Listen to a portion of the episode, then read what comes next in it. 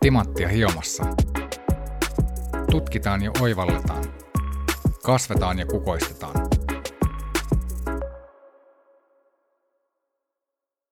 Tänään teemana soveltuvuus ja yhteen sopivuus ja näiden arviointi ja, ja tosi mielenkiintoinen vieras organisaatiopsykologi, jolla on mielenkiintoinen myös korporaatioura Finnaarilla ollut Head of Employer Branding and Talent Acquisition ja Elisalla Vice President of Strategic Resourcing.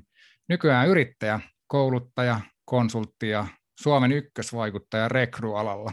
Tervetuloa Juho Toivola. Kiitos, hauska olla täällä tänään. Sulla on uusi, uusi firma, äh, Asselmointi nimellä. Ja, Joo. Ja, tota, mitä on asselmointi? Asselmointi on vastaus hätähuutoihin henkilöarvioinnin modernisoinnista ja jonkunnäköinen vastavoima myös semmoiselle hiilenmakuiselle nillittämiselle, mitä tähän henkilöarvioinnin kenttään on, on syntynyt. Eli tehdään vahvuuspohjasta soveltuvuusarviointia modernilla menetelmillä ja freelancereista koostuvalla osaajaverkostolla aika, aika niin kuin kivaa, kivaa bisnestä meille tutussa markkinassa. Me ollaan tosiaan tota, aiemman yhtiö kumppanini tai bisnestutun Matti Akkolan kanssa niin tota, perustettu uusi firma nyt, ja nyt on ruvettu sitä ajamaan ylös. Meillä on kohta 20 psykologia tuossa remmissä asselmointeja tekemässä ja tota, noin, innolla tehdään nyt tässä uutta kasvua kesää kohti. Hiilenmakuinen henkilöarviointi, niin sitä korvaamaan, mitä, mitä se tarkoittaa? Mitä, on hiilen, mitä tämä on tämä vanha hiilenmakuinen henkilöarviointi?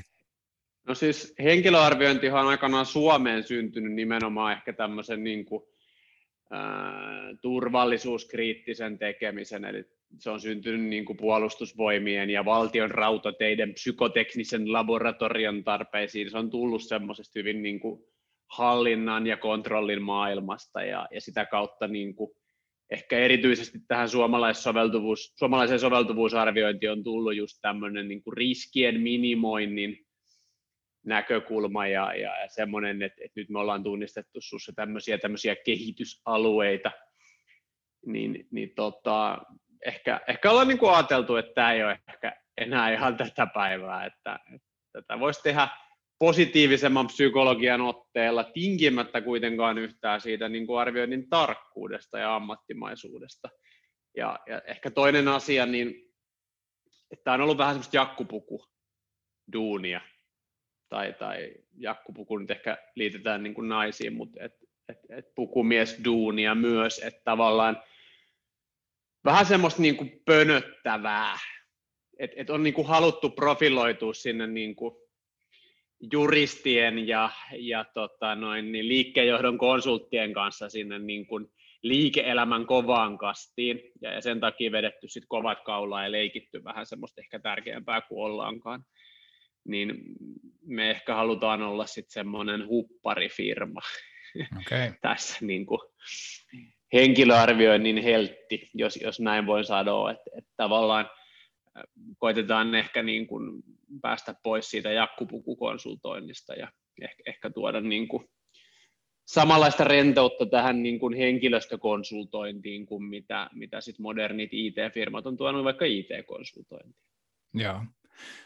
No jos nyt miettii vaikka sitä, että miten työelämät tarpeet on ihan tässä lähivuosia, vuosikymmenten aikana kehittynyt siitä, että, että on aika vahvasti menty just rekrymaailmassakin sieltä substanssiosaamisen ja kokemuksen äh, niin kuin arvioinnista enemmän siihen, että no, mihin jollain on kasvupotentiaalia tai minkälaiset työelämä, muut työelämätaidot heillä on, niin miten toi on nyt, nyt sit muuttunut tuossa soveltuvuuden ja yhteensopivuuden arvioinnista, että onko ne työkalut edes e-, enää samanlaiset tai, tai minkälaista se on se tutkimusmaailma siellä taustalla?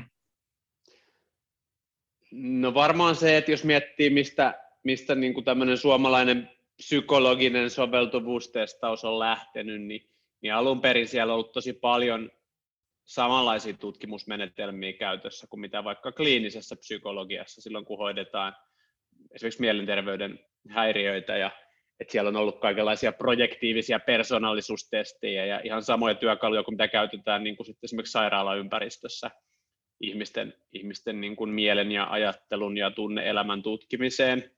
Ja nyt sitten kun maailma on muuttunut ja, ja, ja on selkeämmin ehkä erotettu tämmöiset niin kuin työelämän tarpeet sitten taas tämmöisestä niin kuin sairauksiin liittyvästä diagnostiikasta, niin se on sitten taas johtanut siihen, että ne menetelmät on niin kuin tulleet kauemmaksi toisistaan, että ei ehkä käytetä enää niitä semmoisia diagnostisia tai, tai sieltä niin kuin kliinisestä maailmasta nousemia menetelmiä tämmöisissä työelämän henkilöarvioinneissa, vaan on sitten tullut käyttöön tämmöisiä niin kuin tarkkarajaisesti nimenomaan tähän työelämän soveltuvuuden arviointiin liittyviä työkaluja. Et ehkä se on semmoinen yksi juttu, ja sitten jos mietitään, että mitä tutkitaan, niin kyllä siellä hirveän vahvasti näkyy tällainen arvojen, motivaattoreiden, motivaatiotekijöiden nousu. Jos ei nyt ihan keskiöön, niin kuitenkin sinä ainakin yhdeksi niistä tärkeimmistä asioista. Et, et halutaan, halutaan tietää, että mikä tätä ihmistä motivoi, motivoituisiko hän tämän kaltaisesta työstä. Ja, ja, ja tavallaan niin kuin, ei pelkästään arvioida sitä, että, että, että olisiko tämä hyvä, vaan niin kuin yhä enemmän se sopivuus arvioidaan myös sitä kautta, että olisiko meillä tarjota tälle ihmiselle semmoista häntä motivoivaa tekemistä. Se on varmaan niin kuin sisällöllisesti semmoinen iso, iso niin kuin muutos, mikä tässä vuosien ja vuosikymmenten mittaan on pikkuhiljaa tapahtunut. Joo.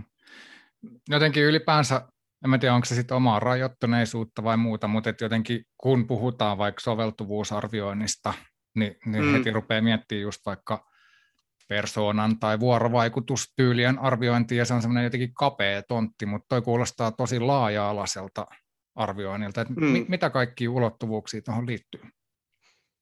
Niin kuin motivaation arviointiin vai soveltuvuus? No siis tuohon, että jos puhutaan niin kuin te, siitä, että mitä te teette esimerkiksi soveltuvuuden arvioinnista ja yhteensopivuuden arvioinnista, niin pystyykö sitä jotenkin raamittamaan, että minkä näköinen viitekehys siitä piirtyy, että näistä palasista tämä nyt sitten rakentuu?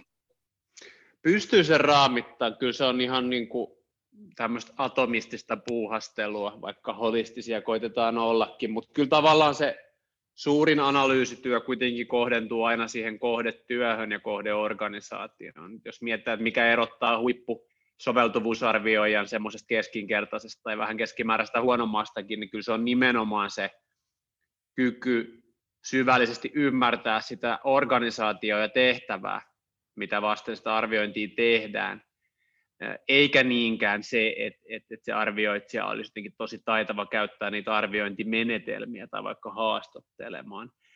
Et, et se on ehkä semmoinen, mitä moni luulee, että nimenomaan se huippuarvioijan kyvykkyys perustuu siihen, että se on tosi taitava käyttää niitä menetelmiä, kun se itse asiassa se ammatillinen kehitys sinne huipputasolle on, on nimenomaan sitä, että sä rupeat niin syvällisemmin ymmärtämään niitä töitä ja tehtäviä, mihin, mihin niin kuin arvioidaan sitä ihmistä. Et, et se on ehkä semmoinen, minkä haluan tuohon heti sanoa. Mutta sitten kun kysyt, että mitä arvioidaan, niin kai siellä on eri ulottuvuuksia. Et, et psykologia on niin kuin tieteenä, jos miettii, että psykologit tekee näitä arviointeja, niin siellä on niin kuin oikeastaan kolme asiaa. Siellä on käyttäytyminen, siellä on ajattelu ja siellä on tunneelämä. Ja, ja nämä on aika laajoja laajoja, käyttäytymisen alle mahtuu sitten esimerkiksi just kaikki vuorovaikutukseen liittyvät asiat, erilaiset niin kuin suunnitteluun ja organisointiin ja toimeenpanoon liittyvät asiat. Ajatteluun liittyy sitten esimerkiksi luovuus, analyyttisyys, ää, abstraktisuus versus konkreettisuus, tämän tyyppisiä asioita, jotka joko saattaa olla työn kannalta oleellisia tai sitten ei. Ja, ja tunneelämään liittyy sitten esimerkiksi niin kuin kunnianhimo, tasapainoisuus, ristiriidan epävarmuuden sieto ja kaikki tämmöisiä asioita. Eli, eli tota, hirveän laajasti. Ja, ja toki voidaan arvioida sit myös tarpeen mukaan niin kuin tiettyä substanssiosaamista. Joskus voi olla ihan paikallaan esimerkiksi arvioida kielitaitoa tai, tai toimialatuntemusta, sikäli kun sitten arvioijan halutaan ottavan niihin asioihin kantaa. Joo jotenkin tota, kun, kun niin kun kuuntelee ja miettii, niin alkaa jotenkin väistämättä miettiä sitä, että okei, mikä siinä rekrytoinnissa ylipäänsä on hankalaa. Ja sitten kun sä sanoit just sitä, että no se, mitä sun mielestä pystyy parhaiten tuomaan sitä arvoa, on se ymmärrys siitä organisaatiosta ja sen tarpeesta. Mm. Et kun jotenkin tuntuu usein, että rekrytoinnin haaste, kun ajatellaan, että hei, no nyt tehdään kunnolliset psykologiset arvioinnit ja soveltuvuusarvioinnit, niin sitten me saadaan jotenkin hyvä rekrytointi. Ja, mm. ja kun se haaste tuntuu olevan vähän sama kuin vaikka vertaan nyt vaikka konsultointimaailmaa, joka on itselle tuttu, että, että no nyt me saadaan konsultti tai hyvä järjestelmä tai joku hyvä viitekehys, millä sen konsultoi, niin sen niin kuin ratkaisee.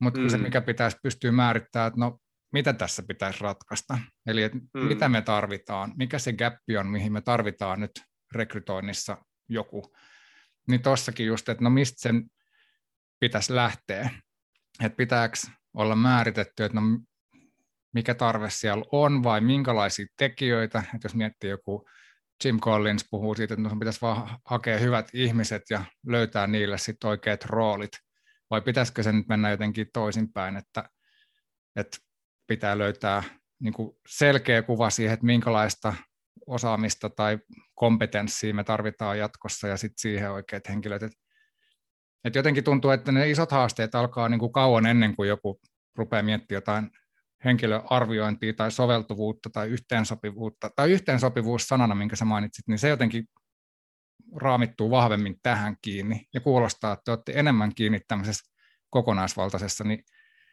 tämän mm. pitkän jorina, saat tästä jostain kulmasta kiinni, että niin kuin mitä mä haen?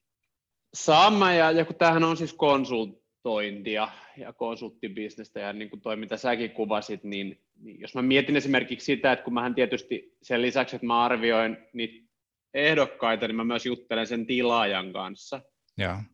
Niin aika suuri osa niistä keskusteluista itse asiassa on, on enemmän niin kuin sen tyyppistä konsultointia, että no mihin tämä teidän niin kuin organisaatio on menossa ja millaisia niin kuin asioita niin kuin siellä on niin kuin näköpiirissä ja, ja mitä teidän organisaatio nyt oikeastaan tarvii ja miksi ja mitkä haasteet teillä on nousemassa pintaan.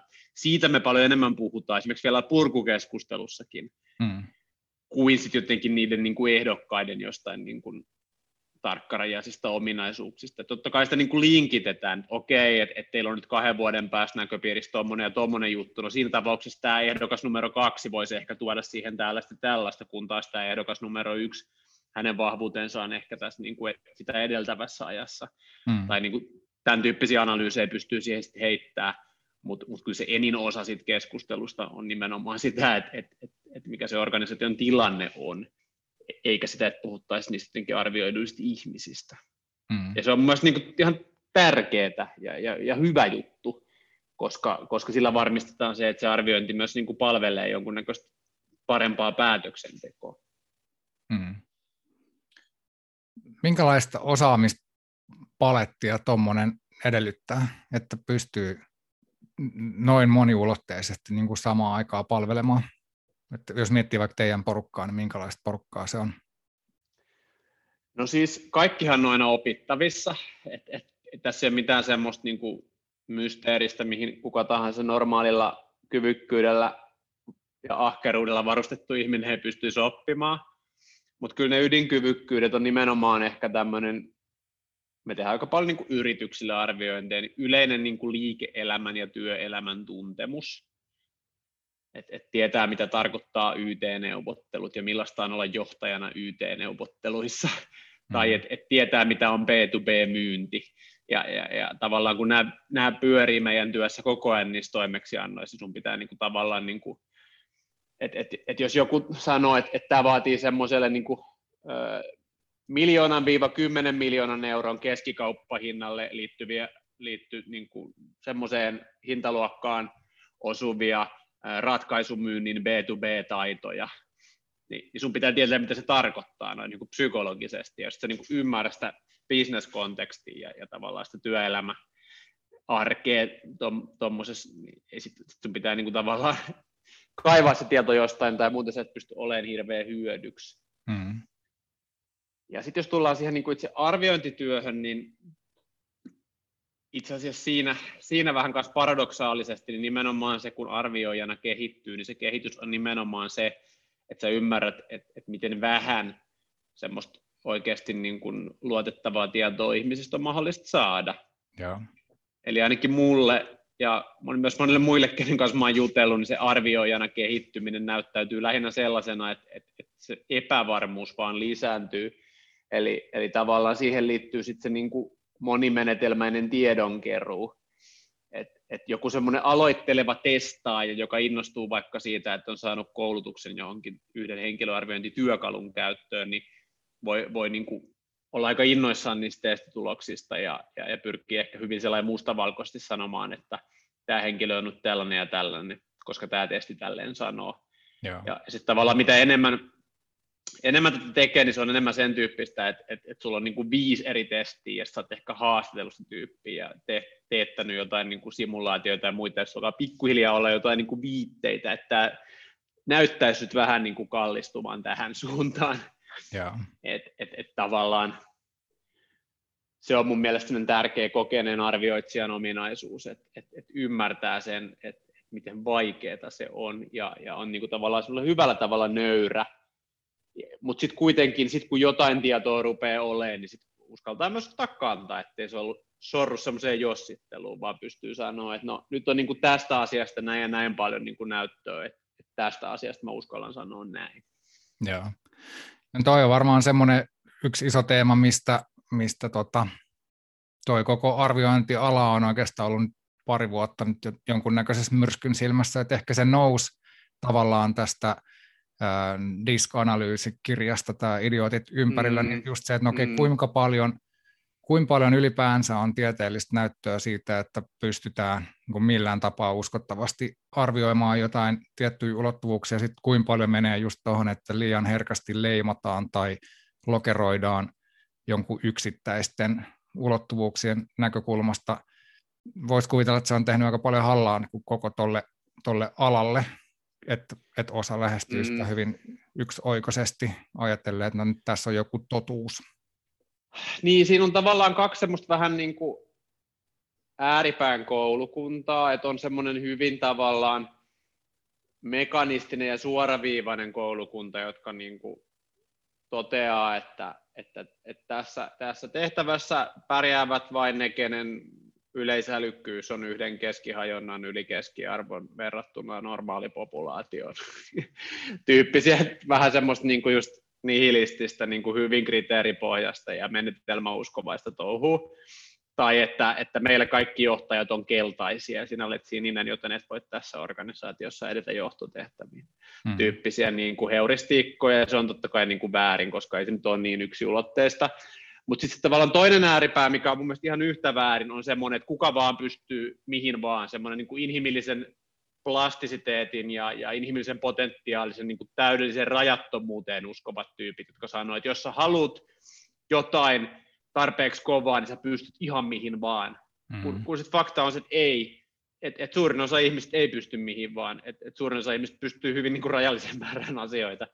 Ja et, et sekin on niin kuin yhtä, tavallaan se totuus on varmaan jossain siinä puolivälissä, että et joo, että et menetelmät ja syvällisinkään soveltuvuustutkimus ei koskaan tule niin kuin, tavallaan niin kuin, kertoo hirveän täsmällisesti, että missä se raja menee, että mihin tämä henkilö pystyy ja mihin se ei pysty, koska ihmiset on aika taitavia venymään ja, ja kehittymään ja oppimaan. Meillä on tietynlainen plastisiteetti ja muovautuvuus siinä, mihin me pystytään, voidaan kehittyä, mutta se kehityspotentiaali – ja, ja ylipäätään ihmisen elämä on rajallinen, että vaikka se niin teoriassa olisikin rajaton, niin aika tulee vastaan.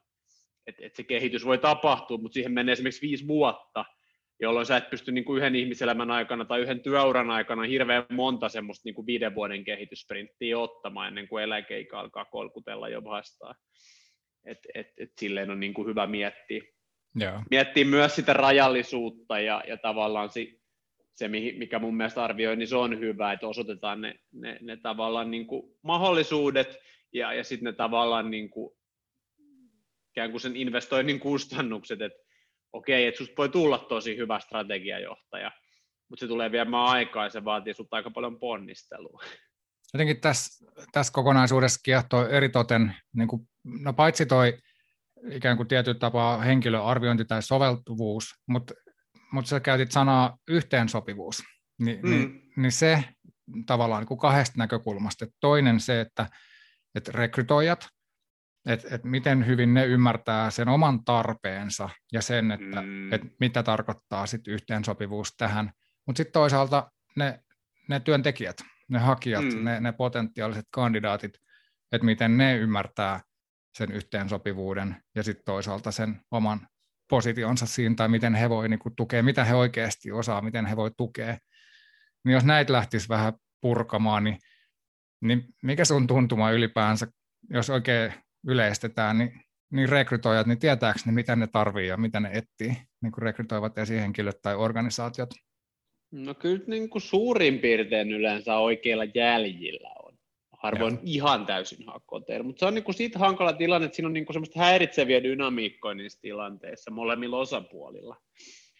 Et esimerkiksi rekrytoivassa organisaatiossa voi olla semmoinen, että jos on vaikka korvausrekrytointi, niin siellä voi olla sen tyyppinen tilanne, että, että siellä puuttuu niin kuin tiimistä porukkaa, ja, ja, ja muut tekee koko ajan ylitöitä sen takia, että siellä on ikään kuin vajausta. Hmm. Ja, ja, ja, ja on aika iso paine sille, että se paikka pitäisi saada täytettyä, että saada niin kuin ihan, ihan kuka vaan tänne nyt nopeasti. Et, et se on tavallaan sen rekrytoivan organisaation puolelta esimerkki semmoisesta dynamiikasta, mikä vähän niin kuin häiritsee sitä, että, että no onko tämä nyt sopiva, kun siellä on tavallaan toinen ääni, mikä kuiskuttelee korvassa, on se, että nyt äkki ihan, ihan sama kuka, joku vaan. Mm. Ja, ja sitten tavallaan ihan samalla tavalla siellä niin kuin työnhakija ehdokaspuolella voi olla tarve päästä pois nykyisestä työstä tai tarve niin kuin saada työ, jos on vaikka työttömänä työnhakijana. Ja, ja, ja se taas niin kuin heidän suunnallaan niin kuin tavallaan häiritsee vähän sitä heidän niin kuin, ikään kuin aitoa ja rauhallista harkintaansa siitä, että onkohan tämä nyt just, juuri sitä, mitä, mitä minä tarvitsen tai mikä mulle on sopiva. Et siellä on tämmöisiä niin kuin, häiritseviä voimia, jotka tekee siitä niin kuin hankalan, että voitaisiin jotenkin sellainen niin kuin rauhassa ja punnitusti sit siinä yhdessä miettiä sitä yhteensopivuutta. Mm-hmm. Mutta mut ajatellaan, että näitä häiritseviä voimia ei olisi. Niin tota, um, ehkä se niin kuin haastavin näkökulma on nimenomaan se aikajänne. Että et, et semmoinen yleinen, yleinen tavallaan um, vääristymä tai semmoinen virhelähde siinä on, että, että priorisoidaan niitä niin kuin lyhyen aikavälin toiveita ja, ja tavoitteita semmoisten ehkä vähän pidempien, pidempien niin kuin kustannuksella. Ja, ja kun puhutaan yhteensopivuudesta, niin helposti vähän niin kuin mietitään just sitä, että no mitä siinä nyt tavallaan ensimmäisenä olisi pöydällä siinä työssä, mm. ja, ja katsotaan niin kuin siitä näkökulmasta asioita, ja semmoinen ikään kuin strategisempi tai pitkäjänteisempi tapa ajatella, että, että, että mihin suuntaan tämä toiminta on menossa ja mitä tämä organisaatio tulevaisuudessa tarvitsee, niin se jää helposti molemmilta osapuolilta vähän niin kuin vähäisemmäksi. Et se on ainakin yksi semmoinen ulottuvuus, mitä, mitä noihin olisi hyvä tuoda enemmän, mikä usein vähän jää puuttumaan. Tietysti aina ei edes palkata niin kuin vakinaiseen työsuhteeseen, että nehän voi olla määräaikaisia hommiakin, hmm. keikkatöitä tai tämmöistä, niin, niin silloin tietysti se kyky suoriutua siitä, mitä on niin kuin välittömästi pöydällä, niin on kaikkein tärkein. Mutta ehkä tätä pitkäjänteisyyttä voisi olla enemmän. Joo. Ja, ja toinen on sitten tämä, että mikä pitää olla niin kuin valmiina ja, ja minkä voi vielä sitten niin kuin ottaa haltuun tai missä voi niin kuin oppia ja kehittyä siinä mm. alkupolulla, niin tämä on sitten toinen semmoinen, minkä, minkä suhteen on vähän semmoista niin kuin virhearviointia, että helposti ajatellaan tavallaan vähän turhaankin niin, että kaikki pitäisi jo valmiiksi osata. Niinpä. kun oikeasti siinä on aika paljon semmoista, minkä voisit opetella siinä työssä sen mukaan, kun sitä rupeaa tekemään. Mm. Niin, jotenkin semmoinen oikein karikatyyri, niin huono rekrykulma on just se, että no pitää olla tämmöinen, tämmöinen korkeakoulututkinto ja näin monta vuotta kokemusta ja that's it. Siinä on niin kuin, tällä pohjalla lähdetään nyt sitten arvioimaan, että onko tämä henkilö sopiva tai soveltuva tai, tai muuten. Ja, ja tuossa nyt tietysti varmasti on niin kuin vuosien saatossa kehitytty paljonkin, että osataan erotella niitä eri ulottuvuuksia niiden työelämätaitojen ja substanssiosaamisen ja, ja monen muun näkökulmasta ja miettiä sitä strategisemmin, että no mihin ollaan menossa ja mitä tullaan odottaa sitten tämmöiseltä henkilöltä jatkossa. Miltä toi näyttää tällä hetkellä, onko tämä, että on, on laajempaa ymmärrystä psykologiasta ja johtamisesta ja kehittymiskyvyistä ja näistä, niin helpottaa, onko toi niin kuin mennyt eteenpäin ja tuleeko toi millä tavalla kehittyy jatkossa sun mielestä toi tuosta näkökulmasta, että helpottuuko se, että työnantajat osaa etsiä niitä oikeanlaisia tulevaisuuden potentiaaleja? No toivoisin, että voisin sanoa tuohon joo, mutta mut kyllä mun on pakko tämmöisenä ammattikriitikkona niin pikku kritiikkikin tuohon heittää, että et enemmänkin näyttää vähän, että tässä niin kuin soveltuvuuden arvioinnissakin mennään vähän niin kuin ismistä toiseen, että nousee tämmöisiä tietynlaisia niin kuin, kuitenkin aika yksiulotteisia äm, trendijuttuja, minkä, minkä varaan sitten niin kuin heittäydytään vähän liikaakin, että et tulee joku resilienssi tai tunneäly tai joku tämmöinen muu ikään kuin kuuma juttu, ja, ja, ja sitten tavallaan niin kuin se jotenkin värittää liikaa sitä maisemaa, että et, et ruvetaan niin kuin vähän ylipainottaa jotain tämmöistä niin kuin muodikasta asiaa, ja, ja näitä niin kuin muodikkaita asioita varmaan tulee jatkossakin, mm. sitten, sitten niin kuin uudenlaisia itseohjautuvuus ynnä muita tämmöisiä niin kuin muotivirtauksia, jotka sitten tavallaan tulee tähän soveltuvuusarvioinnin maailmaankin, ja sitten julkaistaan tunneälytestejä ja resilienssitestejä, ja katsotaan, mikä sun resilienssipistemäärä on, ja sitten niin kuin, ruvetaan sen pohjalta sitten tekemään jotain analyysejä. Et, et, et mun mielestä se, mikä tulee varmaan puoltaan paikkaansa, ja, ja, ja mitä tämä meidänkin firma, firma edustaa, niin semmoinen niin huolellinen, hyvin tehty perustyö, niin, niin se ei välttämättä ole aina muodikasta, mutta mut, mut jonkun kunnianpalautuksen sillekin toivoisi saavansa. Et totta kai sitä pitää modernisoida. Et ehkä semmoinen niin perinteinen 90-luvun henkilöarviointi, missä mennään jonnekin henkilöarviointikeskukseen päiväksi istumaan ja täyttämään jotain kynäpaperitestejä, niin ehkä se ei ole enää se juttu. Mutta mut samat elementit ehkä niin kuin moderniin maailmaan siirrettynä ja sovelletusti niin kuin verkkoympäristöön siirrettyinä, niin semmoinen huolellinen perustekeminen ja, ja monimenetelmäisyys, kriteeripohjaisuus, niin, niin ne tuskin niin kuin menee pois muodista, eikä myöskään se, että loppujen lopuksi se ymmärrys on sen niin kuin työn, tai se, se voima tulee siitä niin kuin työn ymmärtämisestä, eikä, eikä sit siitä, että mulla on joku hieno uusi menetelmä, mistä mä oon tosi innoissani. Joo. Jotenkin tuntuu, mä tiedän se mikä tässä mulle hyvin resonoi, on just tämä, tämä retoriikka, mitä mä nyt selittäisin tämän. Jos, no jos miettii vaikka rekrytointi alun alkaen, siis koko sanahan on tullut siitä, että, että rintamalle, niin kuin sotajoukkoja rekrytoidaan rintamalle, että siellä on se iso massa väestö, mistä vaan ei muuta kuin käydään hakemassa lisää miehiä mm. rintamalle. Mm. Ja, ja koko työelämähän on ollut vähän samanlaista, että, että tämmöinen työnantajavetosuus, että no ikään kuin tuolla olisi kauhean massa ihmisiä, jotka vaan jonottaa tänne ja, ja ei muuta kuin avataan ovi ja valitaan sopivin. Mm. Mutta todellisuus Kyllä. on niin kuin tänä päivänä tosi monella alalla ihan käänteinen, että se ei ole enää työnantajakeskeinen, vaan se on mm. työnhakijakeskeistä, jolloin sitten tuntuu tosi vieraalta semmoinen, no ehkä tämä on sitä hiilenmakuisuutta kanssa, mutta se semmoinen perinteinen tapa, että työnantaja nyt sitten arvioi, että oletko sinä soveltuvat ja sopiva. Niin, niin jos me katsotaan tätä nyt sieltä toisesta näkökulmasta, niin millä mm. ihmeellä se työnhakija nyt sitten, tai se kandidaatti siinä niin kuin prosessissa, millä hän arvioi sitä soveltuvuutta mm. ja yhteensopivuutta? Toi on ihan hyvä kysymys ja ainakin itse kun olen noita arviointeja tehnyt, niin mä oon kyllä monesti jo siinä alkuspiikissä sanonut, että mä tunnen tämän rekrytoivan organisaation, mä voin siitä kertoa oman näkemykseni ja, ja mun tehtävä tässä keskustelussa on auttaa myös sua ymmärtämään, että olisiko tämä sulle sopiva mahdollisuus.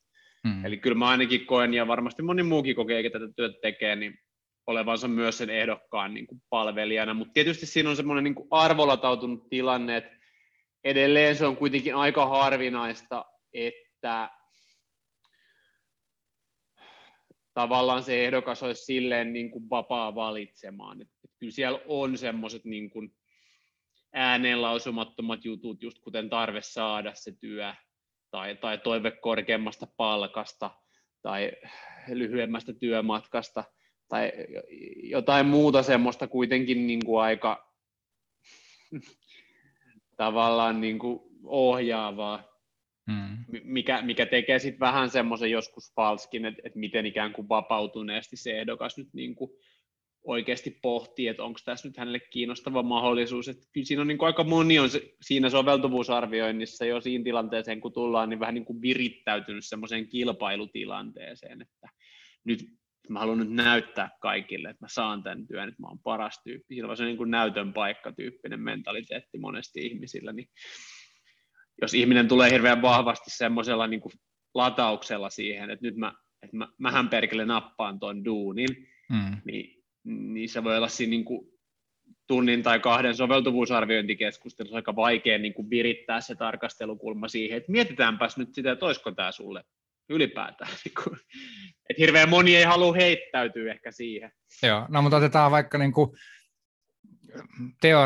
niin kuin teoriassa, tai otetaan niin kuin takapakkiin sinne, että se ei ole vielä päättänyt, että hakeeko se tätä paikkaa, on, tai lähteekö se tähän rekryprosessiin mukaan vai ei, mm, niin mm niin mistä näkökulmista se työnhakija, että kun miettii, että kaikki nämä työkalut ja muut on nimenomaan sieltä työ, työnantajan näkökulmasta, että millä, millä nyt arvioidaan tuota organisaatioa, niin miten, eh, tai tätä työnhakijaa, niin miten toisinpäin sitten, että sä oot paljon puhunut just työnantaja mielikuvan rakentamisesta ja näistä, että miten niistä se hakija voi sitten niin poimia jotenkin järkevän systemaattisesti sitä, että no, että jos hän on vaikka tyytyväinen nykytyössään, ja, ja tulee vastaan joku mielenkiintoinen vaihtoehto, että miten hän lähtee arvioimaan sitä omaa soveltuvuutta ja sitä y- yrityksen yhteensopivuutta, kulttuuria, kaikki näitä erinäköisiä osa-alueita?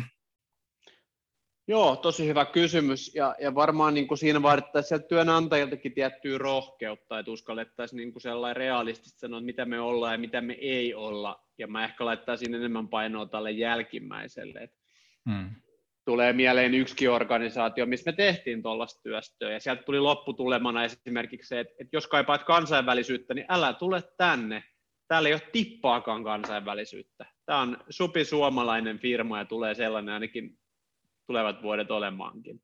Ja. Ja toinen, että jos kaipaat inspiroivia johtajia, jotka pitää niin kuin, saa ihmisten niin kuin tunteet heräämään ja, ja, ja kommunikoi inspiroivia visioita, niin älä tuu tänne. Täällä on niin kuin helvetin tylsät johtajat, se tylsämielisiä insinöörejä.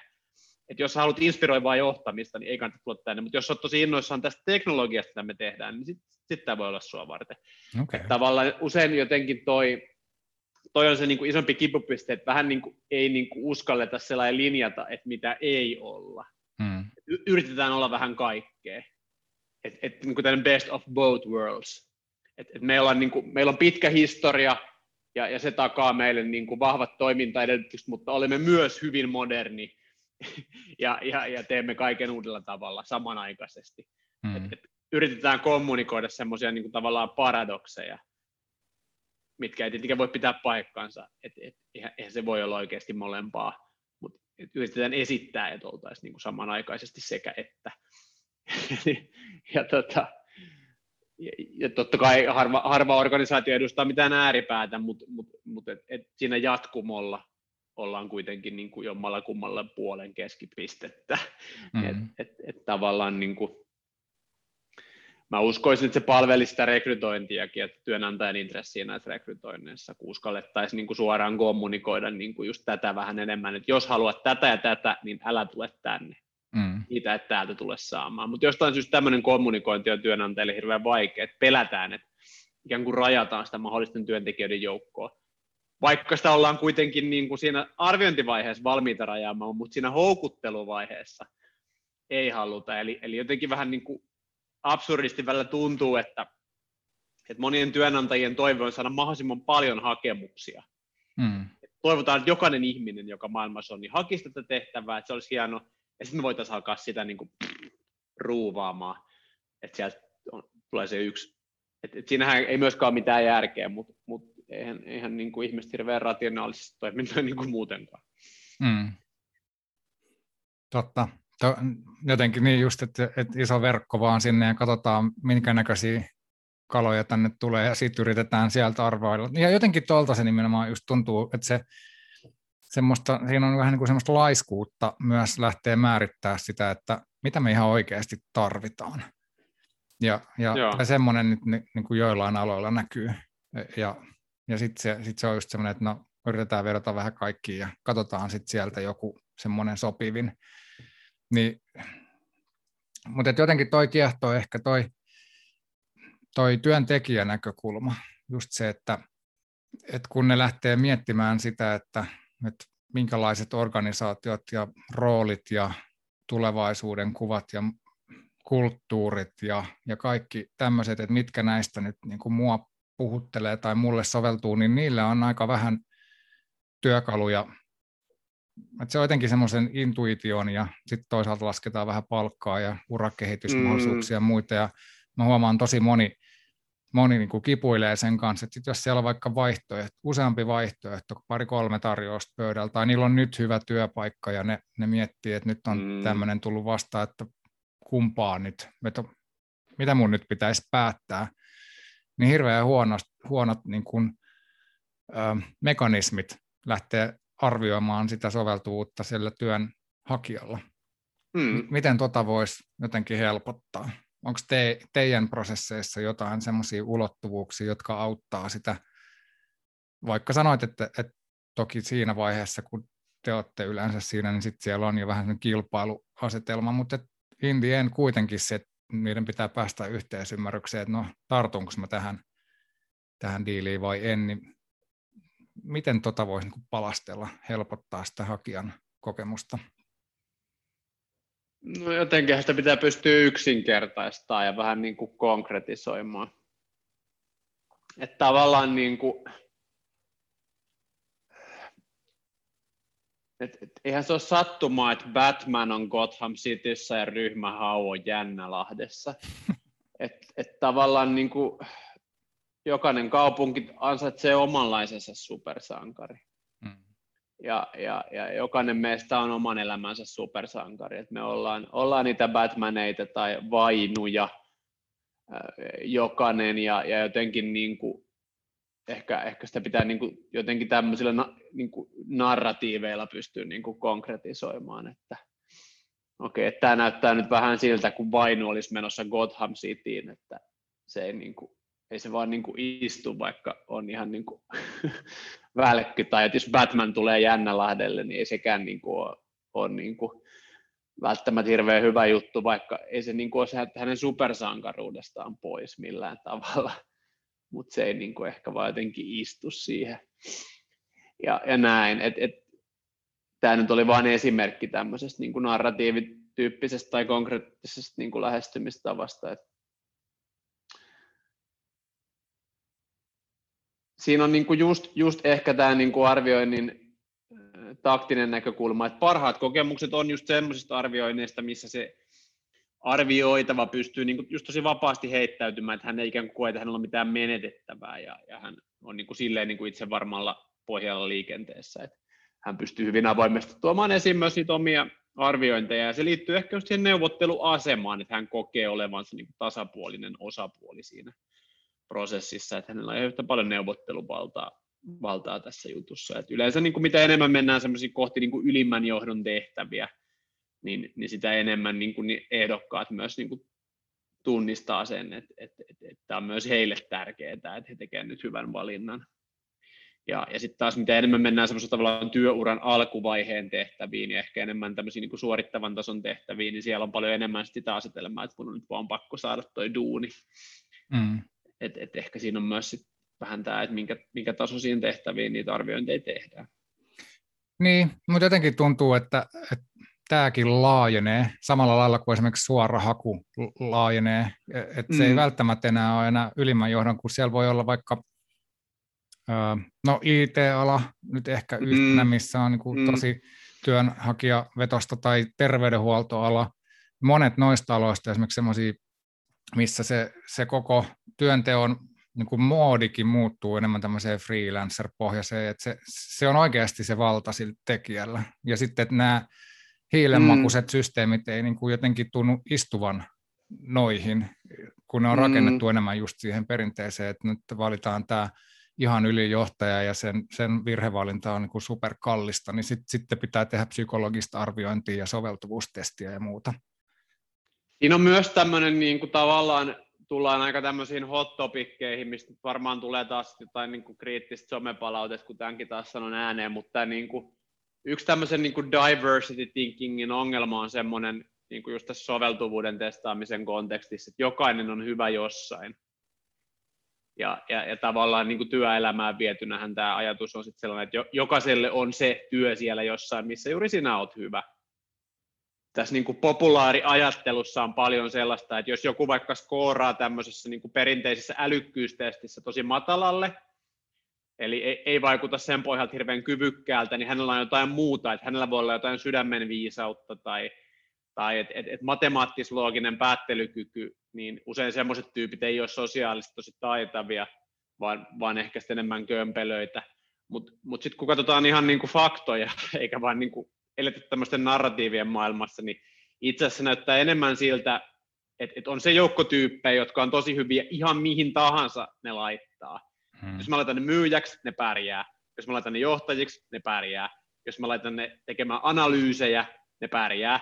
Ja sitten on sellaisia tyyppejä, jotka ei oikein pärjää niin kuin missään näistä. Et, et, et se on nyt vähän semmoinen vaarallinen asia sanoa, mutta mä mietin tätä, niin kuin, koska mua ihan aidosti myös huolettaa tavallaan tämä työelämän koko ajan kasvava vaatimustaso, että et, et, et se, että pystyy olemaan niin kuin täyspainoisesti työelämässä mukana, niin se vaatii sinulta yhä parempia niin kuin taitoja ja, ja ominaisuuksia. Ja, ja tämmöinen, miten me saadaan niin kuin mahdollisimman suuri osa ikäluokasta työelämän piiriin ja kaiken näköinen tämmöinen niin kuin, äm, osatyökykyisyys ja, ja inhimillisyyden kirjo niin, että kaikki saisi kokea osallisuutta tästä niin kuin yhteiskunnasta, niin se on mun mielestä sillä tavalla vähän ongelma, että kun se, että et, et, et jos niin kuin vaikka vaikutelma on se, että henkilö on vähän niin kuin ei kovin kyvykäs, eikä hänellä ole hirveän paljon mitään, niin, niin mitä sä semmoiselle ihmiselle tarjoat? Et, et, et, et, mitä ne vaihtoehdot on? Mitä mulla olisi vaikka niin soveltuvuustestaajana tarjota, jos mulla tulisi semmoinen niin kuin fiilis, että, että verrattuna siihen, että mitä työnantajat kertoo tarvitsevansa, niin tällä ihmisellä ei ole niin kuin juuri mitään niistä asioista. Mm-hmm. Ni, niin mihin mä sitä ihmistä sitten ohjaan? Että et tämä on ehkä semmoinen mun, mun vähän huoli. Et, et se on tavallaan semmoista luksuspuuhastelua, että sulla on niinku huippukyvykkäitä jotain niinku tyyppejä, top kolmonen, ja sitten sä valit niinku konsultoiden, sanot, että no, tämä on näistä kolmesta tämä paras. Mm. Mutta sitten meillä on ihmisiä, ketkä on niin kun ehkä osittain synnynnäisten ominaisuuksiensa ja osittain niin elämän historiansa pohjalta esimerkiksi niin lannistuneita, että ei hirveästi oikein niin jaksa eikä pysty eikä kykene. Ni, niin, niin se on taas niin ihan erilaista hommaa, että miten sä tämmöistä ihmistä ohjaat. Niin kun, että siinä tulee paljon enemmän semmoinen niin motivoiva, että ainakin musta tuntuu siltä, että mun pitää niin jotenkin kaataa semmoista energiaa siihen ihmiseen että, mm. ja, ja hirveästi niin kuin kannustaa et, et se on paljon enemmän sitä, ainakin alkuun, kuin jotenkin sen pohtimista, että missä se nyt olisi parhaimmillaan. Hmm. Mutta eikö toisaalta voisi kuvitella, että ne on kuitenkin samantyyppisiä ulottuvuuksia siellä soveltuvuuden ja yhteensopivuuden ja tämän tyyppisten arvioinnissa, plus totta kai sitten se kulma, että okei, no missä sun täytyy kehittyä, että jos mennään vaikka mm. TE-palveluiden pariin miettimään, että no okei, miten, mm. me, miten me tuetaan joku työllistymään, niin onko ne onko se tapa arvioida sitä soveltuvuutta tai yhteensopivuutta sitten kuitenkaan niin kuin vallan erilainen? Toki niin kuin tulokulma on ihan eri, mutta... Hmm.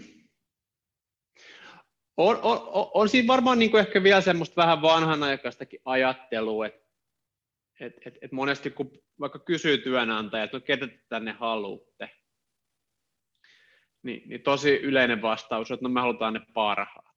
Mm. Siis se on yleisin vastaus. No sitten jos kysyt, että no määritä paras, niin mitä osaako ne niin. vastata siihen? Se, no, se menee just aika vaikeaa loppujen lopuksi. No joo, osaa ne ainakin autettuna. Sitten sieltä tulee tavallaan semmoista, että saa tuloksia aikaiseksi, pääsee niihin tavoitteisiin, Joo. kehittyy siinä työssä, ottaa vastuuta, on ahkera. Joskus voidaan arvostaa myös tiettyä niin kuin pitkäaikaista sitoutumista ja niin edelleen. Mutta mut sitten tavallaan niin kuin aika monelle organisaatiolle ne parhaat tyypit on aika niitä samannäköisiä yhdestä muotista veistettyjä tyyppejä, semmoisia on kuitenkin rajallinen määrä. Ja, ja sitten tavallaan, jos tämä soveltuvuusarviointibisnes palvelee vaan sitä, että miten saadaan niitä semmoisia geneerisiä huippusuorittajia seulottua siitä massasta, Et, et, et jos mulla on niin kuin siihvilä ja mä sillä niin kuin siihvilällä ähm, heil, heilutan sitä siivillä tai siivillää kädessäni ja siihen jää sitten ne huipputyypit, mitkä mä tarjoilen sille tilaajalle, niin, niin mitä tapahtuu kaikille niille, jotka meni sen niin kuin siihvilän läpi? Mm. Et en mä haluaisi niitä roskikseen laittaa. Mm. Tämä on mun mielestä jotenkin tämä niin kuin laajempi eettinen pohdinta ylipäätään rekrytoinnin, ei, ei koske vain soveltuvuustestausta, vaan ylipäätään niin kuin työllistämistä. Niin ja koko niin kuin koko hakijakokemusajatus. Että kyllä yllättävän mm. moni, moni työnantaja on vielä sitä mieltä, että, että no me valitaan se paras sieltä ja ihan sama, mitä muuta ne muut on mieltä, tai mitä ne muut mm. niin kuin mieltä. Vaikka todellisuudessa mm. sitten samaan aikaan kaadetaan rahaa hirveät määrät johonkin työnantajan mielikuvan strategiseen rakentamiseen ja kaikkea tätä. Ja sulki on tuohon liittyen kursseja, ja yksi, niin kuin puhut, että yksi, yksi kivijalka mm neljästä kivijalasta on nimenomaan se ehdokaskokemus tai hakijakokemus. Et, et Kyllä. Miten niin kuin vaikea toikin on työnantajalle sisäistää toi välillä, että että tuolla on iso merkitys, että no mitä niille tapahtuu niille, jotka ei ole sitten mm. siinä valittujen joukossa. Joo, ja se mun mielestä meillä on tulossa nyt Asselmoinnissa opaski tästä parin viikon sisään tästä, mutta et, et, et just toi niin kun, että miten se niin kun työnantajana, jos sä teet jonkunnäköistä soveltuvuusarviointia, niin miten sä huomioit sen, että millaisen kuvan se antaa sinusta niin kuin, niin kuin työnantajana. Että et tavallaan se ehdokaskokemus siinä arvioinnissa myöskin, niin mm. varmaan se kaikkein tärkein on, että se palaute, mikä sieltä saa, niin se palvelisi myös sit sitä arvioitua henkilöä, että hän saisi siitä jotain eväitä, ja se riippuu tosi paljon sitten sitä arvioinnin tekevän konsultin ammattitaidosta ja viitseliäisyydestä, Kyllä. Että et jaksaako, jaksaako myös palvella sitä arvioitavaa. Ja arvostaako se tilaaja sitä, että se arvioinnin tekijä on sellainen, joka haluaa antaa palautetta sille ehdokkaalle, vai arvostaako se tilaaja vaan esimerkiksi sitä, että se arviointi on mahdollisimman halpa. Mm, kyllä. en nyt sano, että en, en nyt puhunut julkisesta sektorista, mutta puhuin vain, että joku haluaa halpa, mahdollisimman halvalla asioita. Mm. Niin ja ylipäänsä siis just se, että että onko se semmoista kaksisuuntaista, missä, missä mm. ajatellaan, että se rekryprosessi on semmoinen, missä se, ja tai arviointi tai soveltuvuusprosessi, missä se hakijakin voi arvioida sitä omalta mm. näkökulmaltaan. Et, Kyllä. Et jotenkin toi, no mistä äsken puhuttiin, että se, se on oikeasti kaksisuuntainen jopa siinä tilanteessa, missä ne nyt sitten jotenkin sisäänrakennetusti asemoituu siihen kilpailutilanteena, niin kyllä nyt sitten loppukädessä kuitenkin miettii siellä, että no otaks mä tämän niin. tarjouksen nyt vastaan, tai jos on kaksi tarjousta, niin kumman mä näistä nyt sitten otan. Joo, ja, ja tavallaan niin kuin, kyllähän se olisi niin kuin ihan huippu, että et helpostihan se arvioinnin analyysi on sitä, että siinä on tavallaan viitekehyksenä on ne organisaation tarpeet, ja, ja sitten se tavallaan raportoidaan niin, että no te haluatte nyt niin kuin älykästä ja sosiaalisesti taitavaa niin kuin työmyyrää. Että tämä henkilö on niin kuin nyt älykkyysasteikolla ykkösestä vitoseen niin nelonen, sosiaalisuusasteikolla kolmonen ja työmyyräasteikolla vitonen, että keskimäärin noin nelosen mittainen fitti teidän mm. tarpeisiin. Toihan se perinteinen niin kuin organisaatiolähtöinen tapa tehdä se analyysi, mutta ihan yhtä hyvinhän siinä prosessin aikana voisi olla semmoinen, että hei Kimmo, että et sulle on tärkeää nyt tota, tämä kansainvälisyys, joustava työskentely, ja, ja tota noin, niin, äh, kestävän kehityksen periaatteiden mukaisen niin kuin organisaation maailmankuva. Ja, ja nämä sulle tärkeät asiat toteutuu nyt tässä keississä niin kuin, äh, tämän organisaation kohdalla painoarvoilla neljä, kolme ja kolme. Et, et, et esimerkkeinä organisaatioista, mitkä meidän datan pohjalta sopisi sulle paremmin, niin olisi esimerkiksi Kemira, Finlines ja, ja Tikkurila – mm. et, et voisin niinku konsultoida sua, että mm. et onko sä muuten näitä firmoja miettinyt. Nyt kun mä niinku kuulen, että mikä sulle on tärkeää, niin mulle kuulostaa, että sä voisit näissä firmoissa viihtyä vielä paremmin kuin tuonne, mihin sua nyt harkitaan. Mm. No miten, miten sä näet, niin kun, jos kun miettii pidemmälle maailman, työ, työmaailman kehittymistä, niin niin voisikohan se mennä jopa tuommoiseen suuntaan, että jos miettii, että miten mm. platform, mm. tämmöinen niin kuin alustatalous mm. ja nämä on kehittynyt, miten ne osaa Joo. linkittää niin kuin resursseja ja tarvetta, oli se nyt sitten työntekijää mm. tai vuokrattavaa venettä tai mitä tahansa, ja kun katsoo mm. vaikka no Helena Auramo ja, ja Brönö, just tämmöinen, mm. että miten erinäköisiä alustoja, jotka niin kuin auttaa tavalla tai toisella niin kuin sitä tekijää, freelancer-tekijää tai yrittäjätekijää ja sitten sitä tarvitsijaa niin kuin linkittää mm. toisiinsa. Ja sitten tietysti työ niin kuin palkkamaailmassa on tavallaan samanlaisia alustoja, mutta ei ehkä ihan noin mm. pitkälle mietitty, niin, niin näyttääkö maailma siltä, että huippuosaajat on tulevaisuudessa tämmöisissä erinäköisissä verkostoissa toimivia itsenäisiä yrittäjiä? Joo, kyllähän tämä niin alusta suuntaan yhä enemmän menee, ja tämä meidänkin firma on eräänlainen alusta. Se ei ole vielä täysin teknologisoitunut, mutta se voi mennä siihen suuntaan tulevaisuudessa. Tämä niin kuin alustamistuminen, platformization työmarkkinoilla, niin, niin se johtaa tavallaan kahdenlaiseen kehityskulkuun, että se johtaa, johtaa niin kuin semmoiseen niin kuin tietynlaiseen pirstaloitumiseen, joka voi olla myös hyvä juttu, koska pirstaloituminen voi olla myös cherrypicking, että saattaa niin kuin kivoja juttuja, mm. mutta se johtaa myös eriarvoistumiseen, ja ne eriarvoistuvat mekanismit on sellaisia, että, että ne ihmiset, joilla on niin kuin, äm, erottuvaa osaamista, heidän osaamisensa ei kohdistu hirveästi kilpailua, ja, ja sitten he ei ole taloudellisesti riippuvaisia siitä alustasta, että se ei ole heidän ainoa tulonlähde tai asia, mitä he tarvitsevat niin toimeentulonsa. Niin semmoista ihmistä pärjää alust, alustamaiseksi muuttuvassa työelämässä hyvin, ja, ja sitten taas näiden vastakohta, eli semmoiset ihmiset, joilla ei ole erityisen niin kuin, erottuvaa kilpailuetua, ja jotka on vaikka he, heidän niin kuin, tekemisensä kohdistuu paljon kilpailua, kuka tahansa voi tehdä sitä samaa, ja, ja lisäksi he on taloudellisesti riippuvaisia siitä alustasta. Ja tämmöiset ihmiset on niin kuin huonossa, että et, et esimerkiksi niin kuin, vaikka nämä ruokalähetit, että jos he on taloudellisesti riippuvaisia Voltista tai Foodorasta, niin, niin tavallaan heidät voidaan korvata hyvin nopeasti. Mm. Heillä ei ole mitään niin kuin hankalasti jäljiteltävää erityisetua, niin, niin se on tavallaan helppo ymmärtää, miksi tämä niin kuin alustamis, alustumistuminen tekee heidän niin kuin, asemastaan heikomman, ja sitten taas meidän firmassa esimerkiksi tyypit, joilla on niin kuin, harvinaista erikoisosaamista, ja, ja heillä on myös muita tulonlähteitä, että tämä ei ole heille niin kuin ainoa tulonlähde, niin, niin se on tavallaan tosi, tosi positiivinen juttu. Hmm. Et, et, et, tämä niin kuin varmaan tuottaa tämmöisiä niin kuin erilaisia kokemuksia ja erilaisia mielipiteitä riippuen, että et, et mikä on se sun niin kuin osaamisen ainutlaatuisuus ja, ja, ja mikä sun niin kuin taloudellinen tilanne on, että missä määrin sä oot riippuvainen siitä alustasta taloudellisesti. Hmm.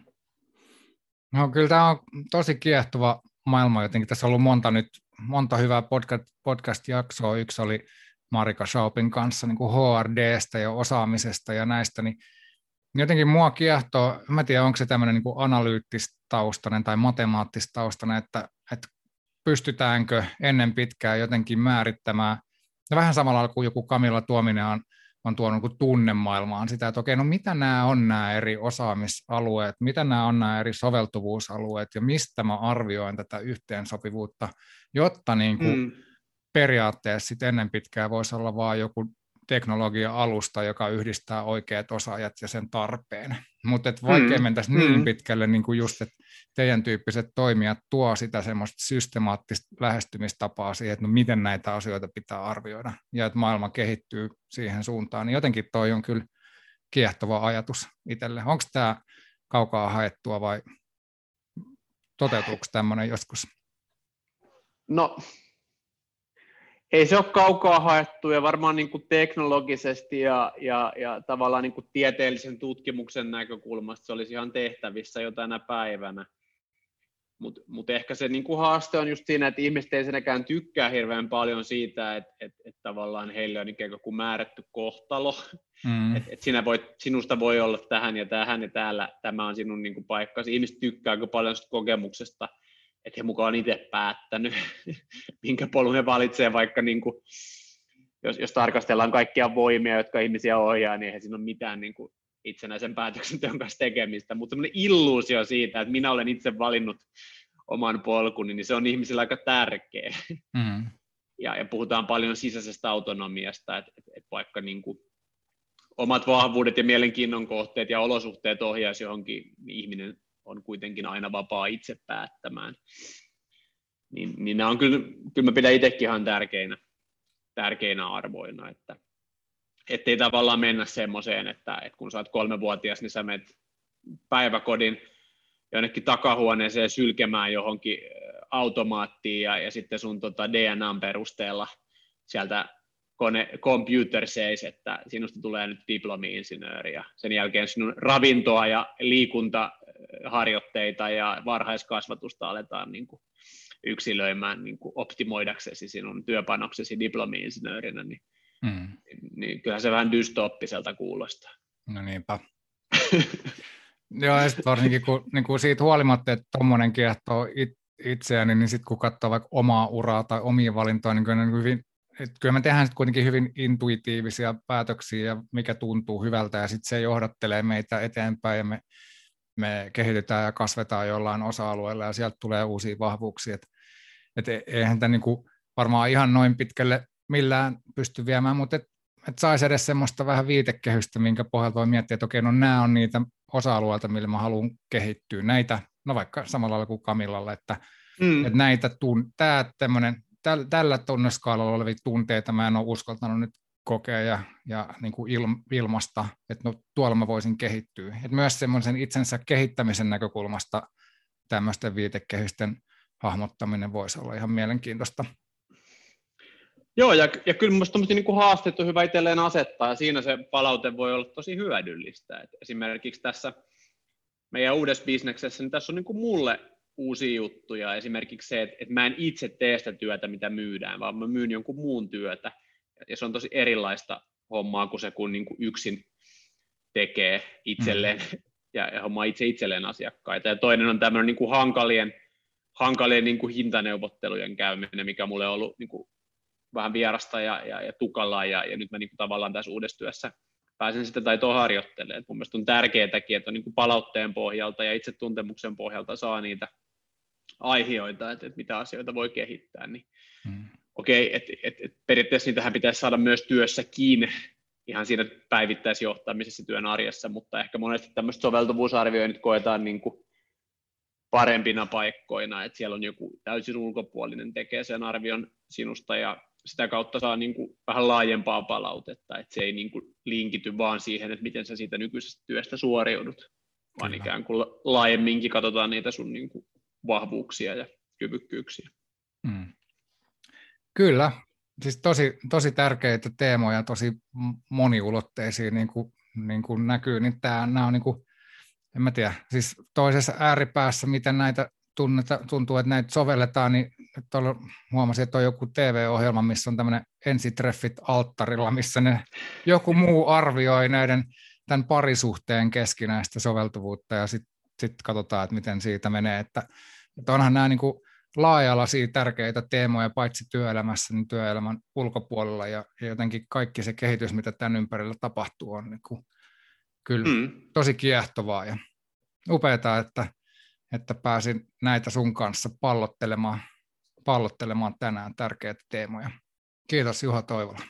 Kiitos. Tämä oli miellyttävä.